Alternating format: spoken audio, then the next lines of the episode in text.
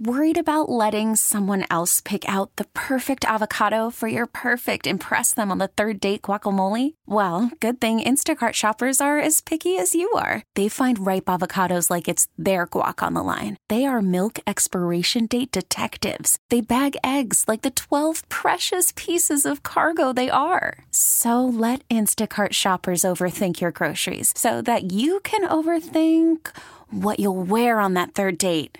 Download the Instacart app to get free delivery on your first three orders while supplies last. Minimum $10 per order, additional term supply. We get it. Attention spans just aren't what they used to be heads in social media and eyes on Netflix. But what do people do with their ears? Well, for one, they're listening to audio. Americans spend 4.4 hours with audio every day. Oh, and you want the proof? Well, you just sat through this ad that's now approaching 30 seconds. What could you say to a potential customer in 30 seconds? Let Audacy put together a media plan tailor made for your unique marketing needs. Advertise with Audacy. Visit ads.audacy.com. A tradition like no other, and it only happens on Tuesday. Howard picks the Bills. Brought to you by Admar Construction Equipment and Supplies. Equipment you need when you need it.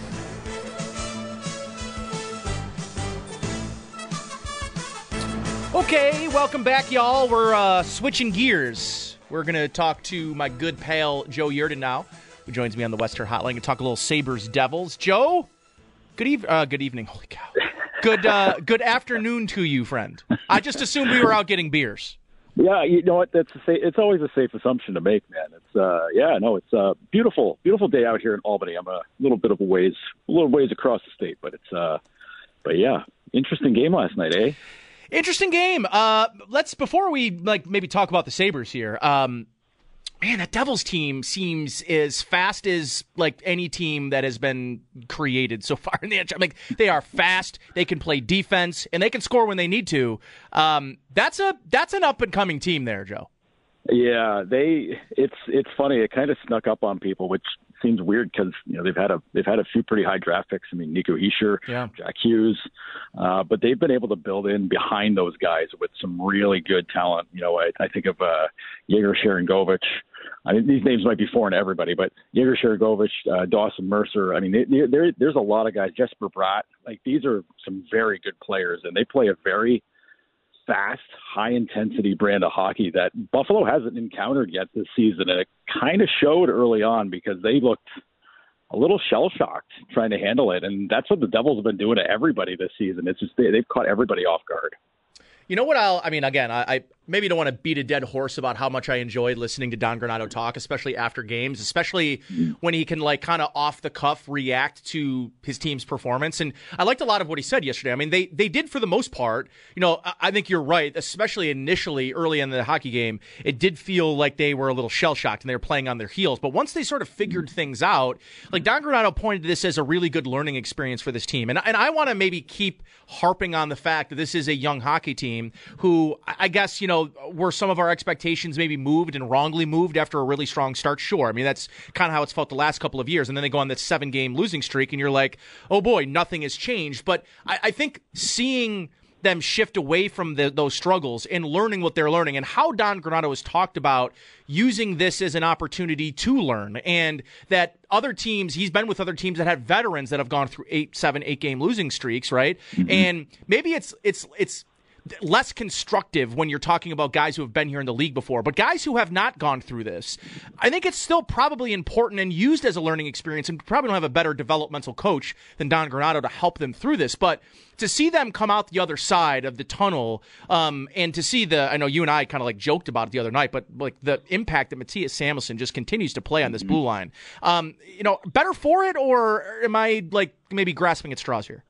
No, no, I, I think they are better for it. And you know, I, I've asked this to Don a couple of times, and I, he's probably gotten annoyed at me asking asking about it and you know trying to reword it in different ways. But his his idea with you know when, dealing with you know with hardships and even the high moments is to let the let these guys experience, let them let them feel it, let them understand what it's like to to, to handle it because it's the only way you're going to get that experience. So I you know I get like having you know, looking at things through that lens because again, yeah, it, the, half this team is is stupid young. I mean, it's the youngest team in the league, and I think if you had a team loaded with veterans that that goes into a funk where you're losing seven or eight games in a row, you're think you're you're thinking you're in trouble because they're veterans. They've been there. They know what they know what it's like. They know what it's like to go through that. And sometimes you get caught up in it, and you're just like, okay, well, this is the way it's going to be. This is how it's going to be. With young guys, it's the, the highs are higher and the lows feel lower because they haven't gone through it yet. They haven't, you know, been kind of numbed off to those experiences because they haven't done it. So when you're when you're going through these things, like yeah, yeah, you you, you do want to feel it, and you know you could see them snap out of it in a in a heartbeat. Like they did that against Montreal. I mean, they go into Montreal and you're on a long you're on a long losing streak, and then suddenly you're popping seven goals by them, and you're feeling right. great, and then they follow it up with, uh, against St. Louis and, and do basically the same thing. So you know, you, you got to handle these things, but and you got to make sure you, that the habits are all right. Uh, and I think that's more what, what Granato's got to get takes care of with these guys is that as long as they're doing the right things and as long as they're going through things the proper ways, things will figure themselves out. It's just you know it's it gets tough in the moment. He is, he has the noted jerk noted hockey substack. He does the Maintenance Day podcast with Lance Lysowski of the Buffalo News, and he's also a Bleacher Report contributor. Joe Yerdon here on our West Her hotline. We're talking some Sabres, some Sabres Devils, of course. But um, I wanted to ask you about Tyson Jost's game because obviously, since coming over on waivers, um, has been a guy that I think almost gets his first goal yesterday. Two goals that were did not count because of quote early whistles or whatever the hell that was. Um, I, have liked his game. I've liked what he's brought, especially to the bottom of the lineup. I, I think right now, Joe, it's safe to say with and we'll talk about this. We'll talk about the second line in a minute because their underlying numbers are bananas. They just have had some of the worst luck that I've seen in terms of putting the puck into the net um, than than any young line I've seen a long time. But they are it. The the, the, the Quinn, Peterka, and Cozens line. Like that's the future of that second line. You'll love to see it. But the bottom not the bottom six once again is just this kind of mishmash of yeah guys that they are tied to because they either drafted or they're in the process of developing that haven't quite gotten there yet, or they're just kind of struggling and, and pedaling along. Jost is a nice little player for this bottom bottom six, I would say, and and and brings a maybe a, a better maybe energy set or, or defensive mindset than maybe I thought he was going to bring um, based on where he was drafted. Yeah, he. Uh, this happens sometimes with guys that are taken, you know, in the first round. He was a high pick. I mean, he was what uh, tenth uh, overall, I think. Yeah, I think yeah. he was tenth. Yeah. Uh, so you come in with that hype, with that thought that okay, this guy's going to be a big time scorer, and he's going to fill the net, and then you know he's going to go from there sometimes things change along the road. Because you know, think about it, you get drafted at 18. You know, are you a settled person yet? No. Have you figured everything out yet? Definitely not. Uh, and you know, he you know he spent a year at college, played at North Dakota, and you know was was a you know was was a big player there. Came out and then you know winds up in Colorado where they're they're a little bit stacked up with players. And you know, then he gets he gets moved off to Minnesota last season, misses out on playing on the Stanley Cup team, which hurts. Yep but he's he's had to kind of alter his game in a way, and he's coming. He comes into Buffalo as like as a hungry, ready to prove stuff kind of player. Because you know, I mean, you get waived, you get put on waivers by by the Wild. The Wild have you know been kind of going through it a little bit, and you're thinking like, geez, like these guys don't even want to keep me around. It's like I, I'm gonna I'm gonna show them. I got to prove it to them. And he's come in and you know, I think they, they, they he came in and they gave him the idea of like, okay, here's what we envision for you. Go and get it. Uh, because you know one of the, the, the things we talked to him about his first you know his first day here was was about playing on the PK, uh, and you know they had just gotten shredded yep. on on on the on the, the PK you know the game before, and you're thinking okay well you know that's nice but you know what else can he do? Well, that, you know first game out he just comes out and drops the gloves, you know in the first minute of the game and you're like okay well this guy's ready to roll. Yeah. Uh, but he's played very intense. He's played very fast, very upfront hockey, and I think that's it's important for that kind of line. You know, you put him with Zemgus, you put him with Kyle Okposo.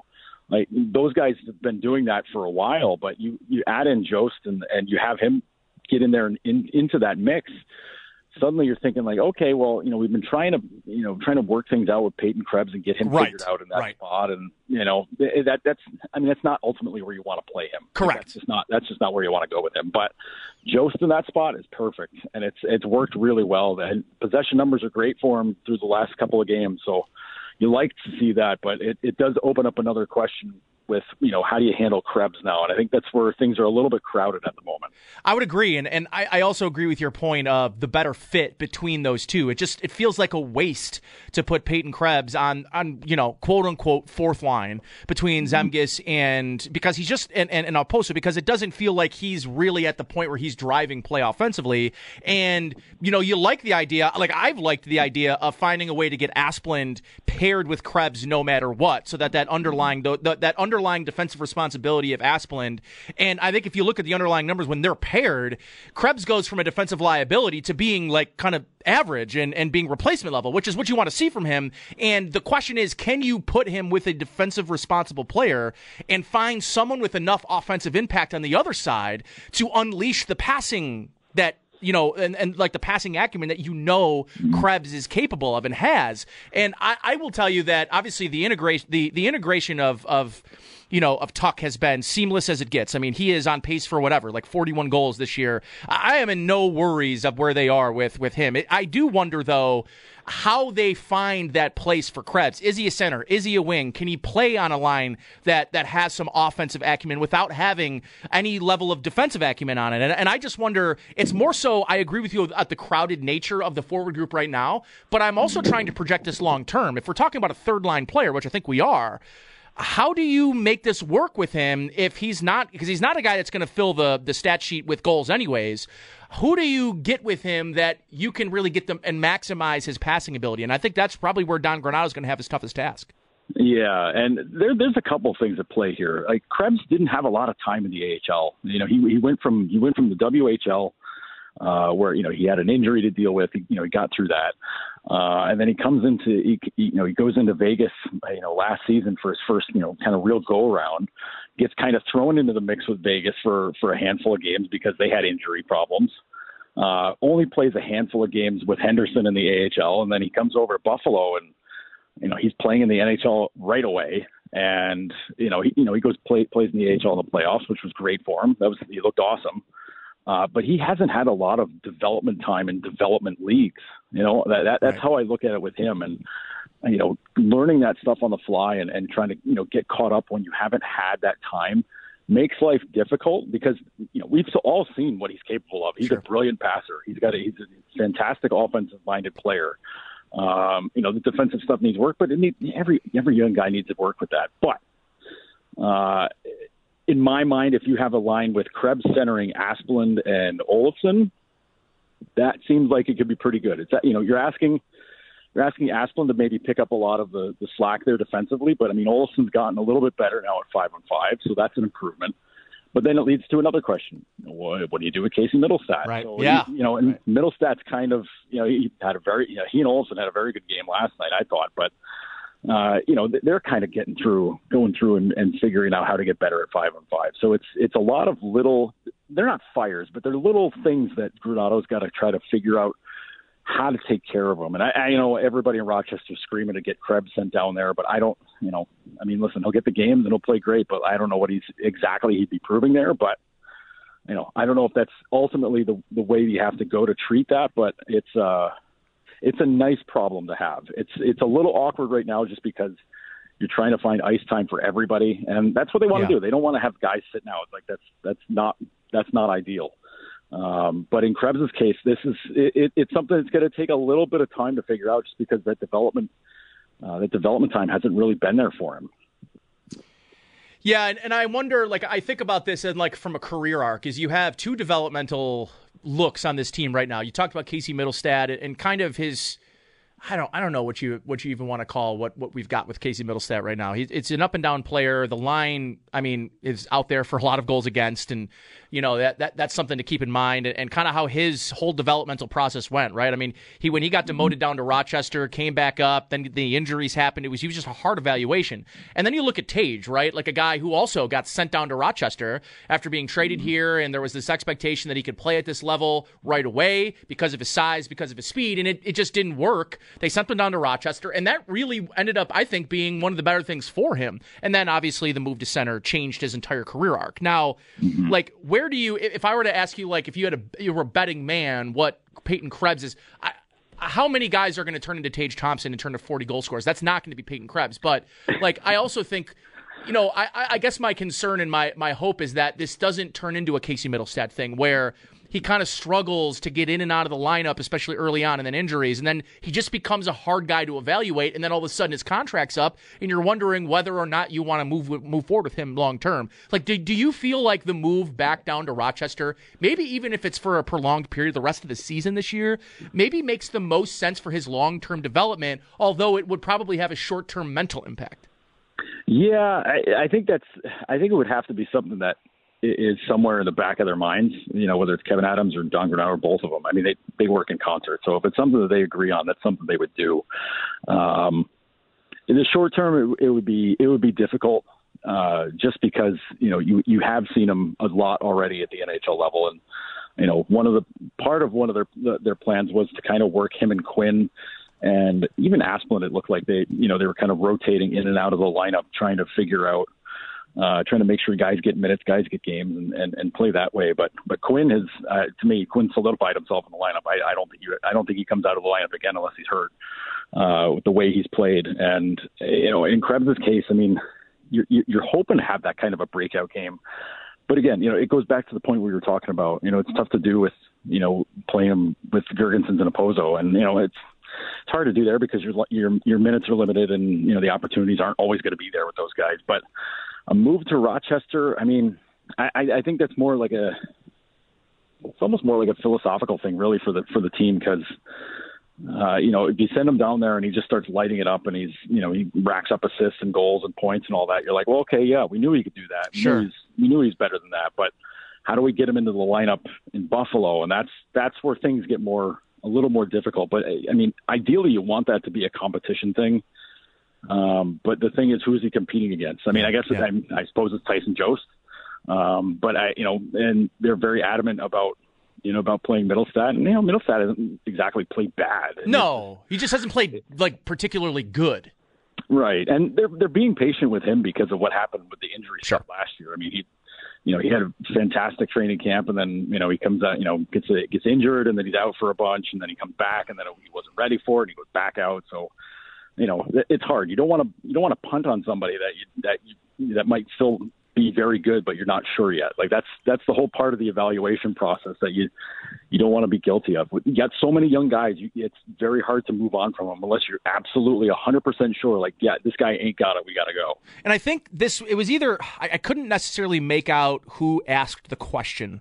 Um, it was maybe last week after their eighth straight loss, right? And I was listening to Don's uh, post game presser, and I think it was Paul who might have asked something like, you know, looking back, do you guys maybe regret having so many young guys on one team without maybe having more of that veteran presence um, because of like a lot of the growing pains that you're going to go through and knowing that there's these experiences they have to have and they have to experience to grow is there like the regret maybe looking back in the roster development of not having one or maybe two especially on the blue line but having one or two more veterans that maybe they can lean on in some of these tough moments? Maybe not from an on ice perspective but just somebody that's on the bench that a young guy can go to or pairing up a young guy on the line with someone who's been there who's done that. And and, and I think it was a fair question and I love Don's response. It was more like you know, kind of along the lines of, we believe this experience is really important for them. And what are we going to do? We're going to bring in a veteran guy who's going to take minutes away from some of these guys to have an opportunity to learn from it. But like, I think it's a, and he even said it, like, it's a fair question to ask. Like, right. is the roster construction, you know, almost holding back some of these young players from developing? Yeah, I, I, I think you're right. It was Paul who asked that because because uh, that I mean again that's it's an extremely fair question to ask. You know, given how things were going at that moment and you know you know where the lineup was going and and some of the effect because you can see it visibly on the ice when things get down everybody's heads gets down and you know times get tough and it, it's it's hard to snap out of that in the moment. It always it always takes a goal to do that but you know sometimes that next goal doesn't happen. Um it, it's you know it it go, I think it goes to where they felt the expectations were going to be for this season. Like if if this was if they had playoffs in mind from day one, which I mean they're always going to tell you they do. You know they're always going to say, "Oh, we're going to here win the Stanley Cup." Okay, I get it, but realistically, what what are the goals? I think when you look up and down the lineup, you're like, well, this is going to be a development year for a lot of guys. So playoffs are maybe asking a lot of everybody. Um, but you start out hot, and the things you're like, okay, like, mm, what are we doing here? Like, you know, are we going to push or what? But Um, but it is a development year, and it, it usually means you're not going to be going to the postseason. But you got to figure out how to get these guys in the best position for next year when they are going to be, you know, when playoffs are a legitimate goal, uh, and you want to move on, move on from, you know, kind of middling around and you know setting your goal for like 80, 85, 90 points maybe, but um, but you, but you can't do that unless you kind of go through it. I guess that's you know it, it, it's if you have a team that like kind of jumps out of nowhere and leaps into the playoffs. I mean, the, it's, it's happened to the Avalanche a couple of times where you know out of out of the blue they just jumped into the playoffs and like, whoa, where'd that come from? And then the next year they're horrible. You know that that's the kind of up and down stuff you want to avoid. Um, but they have, but there's just so many, there's so many young guys that they're that they're that they're putting right into it now that uh, that going through those ups and downs right now, it's better to do that now and figure out how to get mm. past them than it is to get into a okay, we got to make the playoffs this year point and then if you've had a bunch of guys that have not gone through that, suddenly it's pressure time, and guys might be cracking, or it's you know the, it's it's natural. So, you know, figure it out now and kind of move from there. It requires patience, and I know fans are way out of patience. Yeah, I, no, I, I 100% get that. But doesn't exist anymore. I mean, pro sports oh, in general, you know, like oh yeah, and and frankly, the Sabres are are probably have the luxury of having more patience in their fan base than any major sports team does anywhere. I, mean, and that, that, I'm being real about that. Like, I, like this this organization has the luxury of a level of patience that you know, the Rangers and the Devils and like any other team in the league has, and go to any other major sports league. I mean, coaches get fired for way less than what mm-hmm. they've gone through over the past couple of years. But I think that patience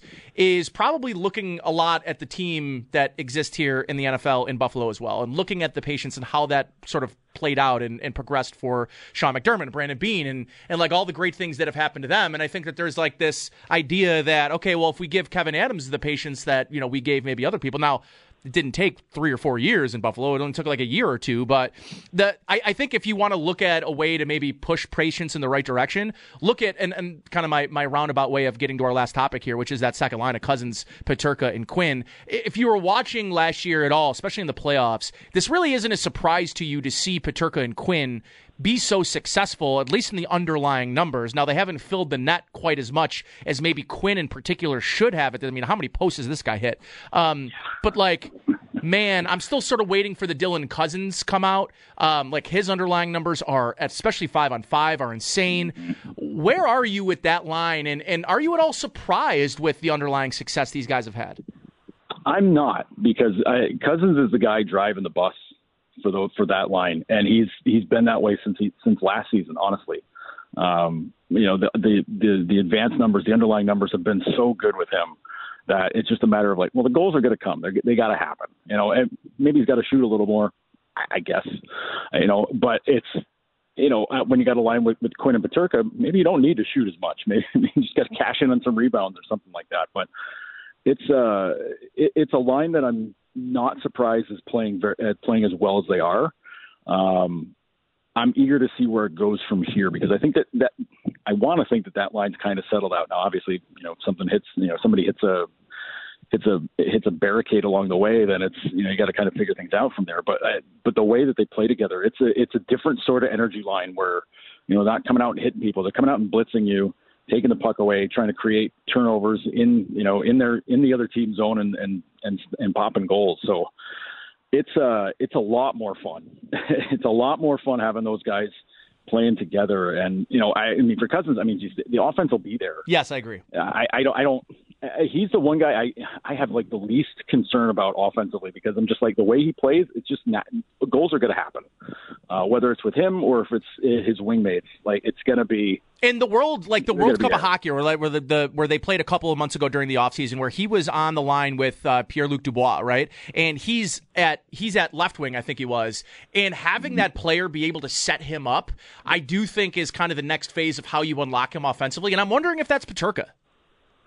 Yeah, you know that, that's. Um you're saying put Cozens on the wing? no, not necessarily. Goals? I'm just saying like okay. having someone on a line that can set him up more times than not. Like he was hmm. unleashed as a goal scorer when like Dubois was playing with him, and I think he was really the beneficiary of having a guy that has great vision and can set him up in those, and especially just in like those high danger areas. He doesn't mm-hmm. really. I'm not sure if he has that on this line or if he's going to have to be the guy that sets those guys up. Um, but like I look at Peterka and I see like a guy that absolutely he's got the speed and with the puck in his hands, like he can do things as a goal scorer. But I also maybe look at him as and, and sort of projecting in the future as a guy that can sort of set the other guys up on that line.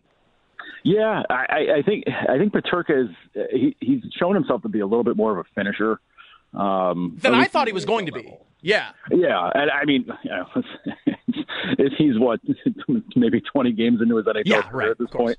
So I mean, it's it's gonna it's gonna prove itself out. But that's with that group though. Uh, you know, I I think the, whatever the future holds for them, I the way I could see it end up playing out is if you really want to get Cozens' offense going. You want to get him scoring goals. Ultimately, to me, that's where Krebs yeah, ends up. I would agree. Centers, yeah. and then Cozens goes to the wing, and then you know you've got you've got Quinn on the other side of that. But um, but again, you got to move you got to move a piece somewhere else in the top six. Ideally for Peterka to, to slide in there to, to to go to where he's supposed to go, but that's uh, but that's a down the road kind of thing. But for right now, um, you know, listen, the, the number of turnovers that Peterka's created and the opportunities he's, he's made for himself are, is incredible. Quinn has just been snake bit by bad luck, and Cozens, Cozens does all the dirty work. You know, he's he's the guy getting the wrestling the puck back. He's the guy you know laying the hits. He's the guy kind of stirring it up out there. So um, I, I don't sweat that group whatsoever. I, I think that they're a lot of fun to watch, and I think the fans love it. And they got some they got some important uh, assignments last night late in the game where you know they're fighting for a goal and they get the call off the bench to go out there and try to get one. So they're they're earning a lot of they're earning a lot of respect and they're earning a lot of trust from from Granato. So that says a lot about how they're playing.